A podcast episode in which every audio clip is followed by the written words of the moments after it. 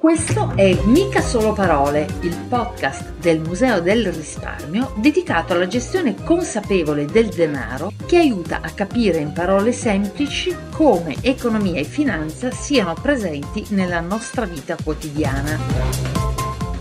Oggi parliamo di cyber security.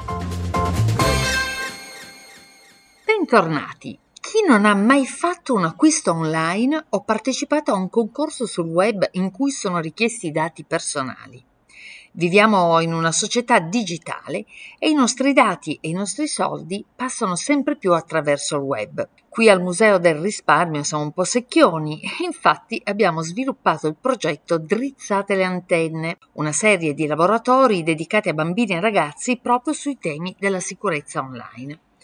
Ma quando si parla di digitale è bene ricordare anche ai grandi, che di solito hanno meno dimestichezza con l'online, che non accettare caramelle dagli sconosciuti è un consiglio sempre valido. Per farlo, oggi è con noi Mauro Marigliano, un caro amico del museo, esperto di cyber security di Intesa San Paolo, con il compito di sensibilizzare le persone su questi temi, perché il cosiddetto fattore umano ha una sua importanza. Benvenuto Mauro. Ciao amica, grazie per l'invito. Mauro, sono sicura che a tutti è capitato almeno una volta di incappare in un tentativo di phishing. Questa parola dal suono così accattivante. E in effetti, se non sbaglio, lo scopo del phishing è proprio quello di attirare il malcapitato in una trappola. Ci spieghi cos'è e quali sono le esche più comuni? Ma allora, amica, il, il, phishing è una tecnica di attacco ormai in circolazione da metà degli anni 90. Si tratta di una delle varie tecniche di ingegneria sociale che i cybercriminali utilizzano per sottrarre le informazioni degli utenti attraverso generalmente delle email. Ma come funziona? Come dicevo, generalmente se si clicca nei link contenuti in queste email esca, si viene trasportati su un portale internet creato ad hoc dai frodatori, al cui interno viene richiesto l'inserimento di dati che, per loro natura, non dovrebbero essere condivisi a terzi.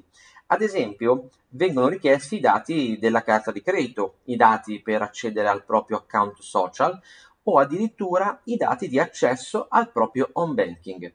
Poiché il phishing si basa principalmente sull'ingegneria sociale, è fondamentale che tutti gli utenti comprendano come operano i cybercriminali. Questi ultimi sanno come convincere gli utenti a fare qualcosa che normalmente non avrebbero fatto, sfruttando l'inganno e l'urgenza generalmente. Mamma mia, che complicato. Una volta arrivavano gli sms che invitavano a chiamare numeri di telefono a pagamento. Ricordi o sei troppo giovane? Eh, ora arrivano email e messaggi istantanei. I reati informatici seguono di pari passo l'evoluzione della tecnologia. Questo significa che per navigare sul web in sicurezza anche i nostri comportamenti devono adeguarsi.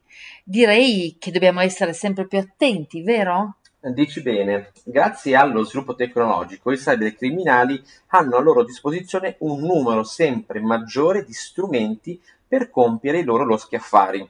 Se a ciò aggiungiamo la crescita vertiginosa del traffico internet e del numero di dispositivi online, non c'è da stupirsi dell'enorme portata raggiunta dai cybercriminali.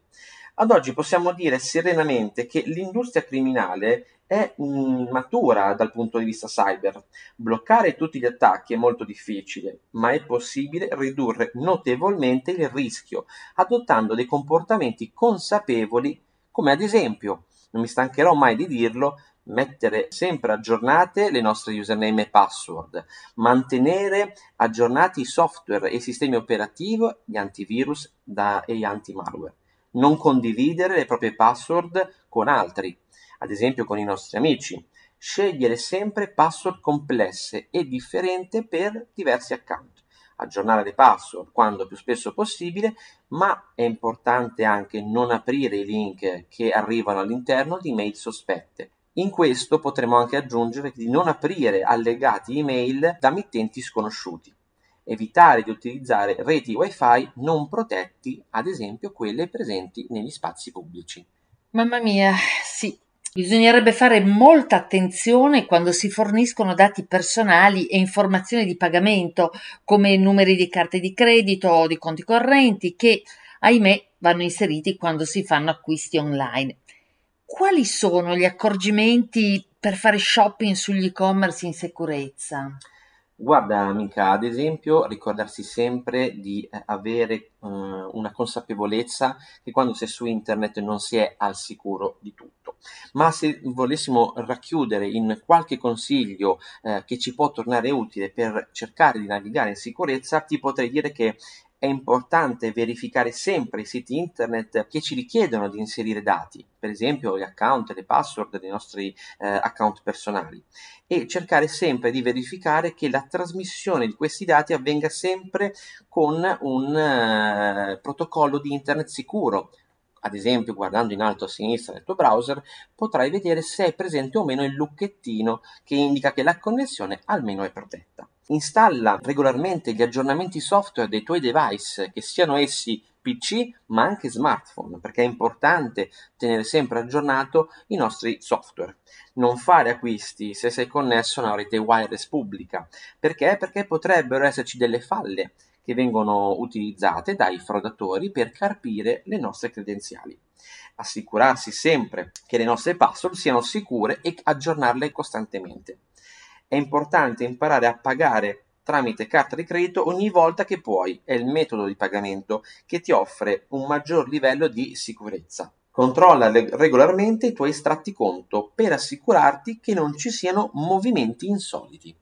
Mauro, con la crescita dell'e-commerce, eh, leggevo che nel 2020 circa 2 miliardi di persone hanno fatto acquisti online, i pagamenti digitali online si sono diffusi molto velocemente. Beh, non solo online, a dire il vero, anche nei punti vendita fisici.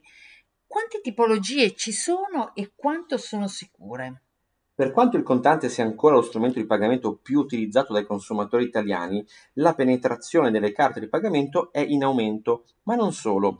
Infatti cresce la quota di pagamenti con lo smartphone che può avvenire sia in negozio che da remoto. Inoltre si affacciano alla porta modalità innovative di pagamento, come ad esempio quelle fatte mediante dispositivi wearable questa innovazione è stata in parte accelerata anche dalla pandemia legata al coronavirus. Parlando di dispositivi wearable, ti basti sapere che tutti i più grandi produttori hanno lanciato il loro servizio di pagamento, ad esempio Apple, Fitbit, Garmin, Google e Samsung, stringendo accordi con gli istituti finanziari per permettere agli utenti di virtualizzare le loro carte di pagamento tramite NFC, che è una tecnologia molto utile. Bene Mauro, ancora grazie. Diciamo che forse questa ultima parte ci rende tutto un po' più misterioso, però grazie davvero per il tuo contributo. Siamo giunti al termine di questa piacevole chiacchierata. Ora siamo più consapevoli delle insidie che si nascondono su internet, ma anche più preparati ad affrontarle. Se vi è piaciuto questo episodio, fatecelo sapere sui nostri social. Potete ascoltare o recuperare tutti gli altri sul sito del Museo del Risparmio nella sezione contenuti su Spotify, Apple Podcast e Google Podcast. Alla prossima!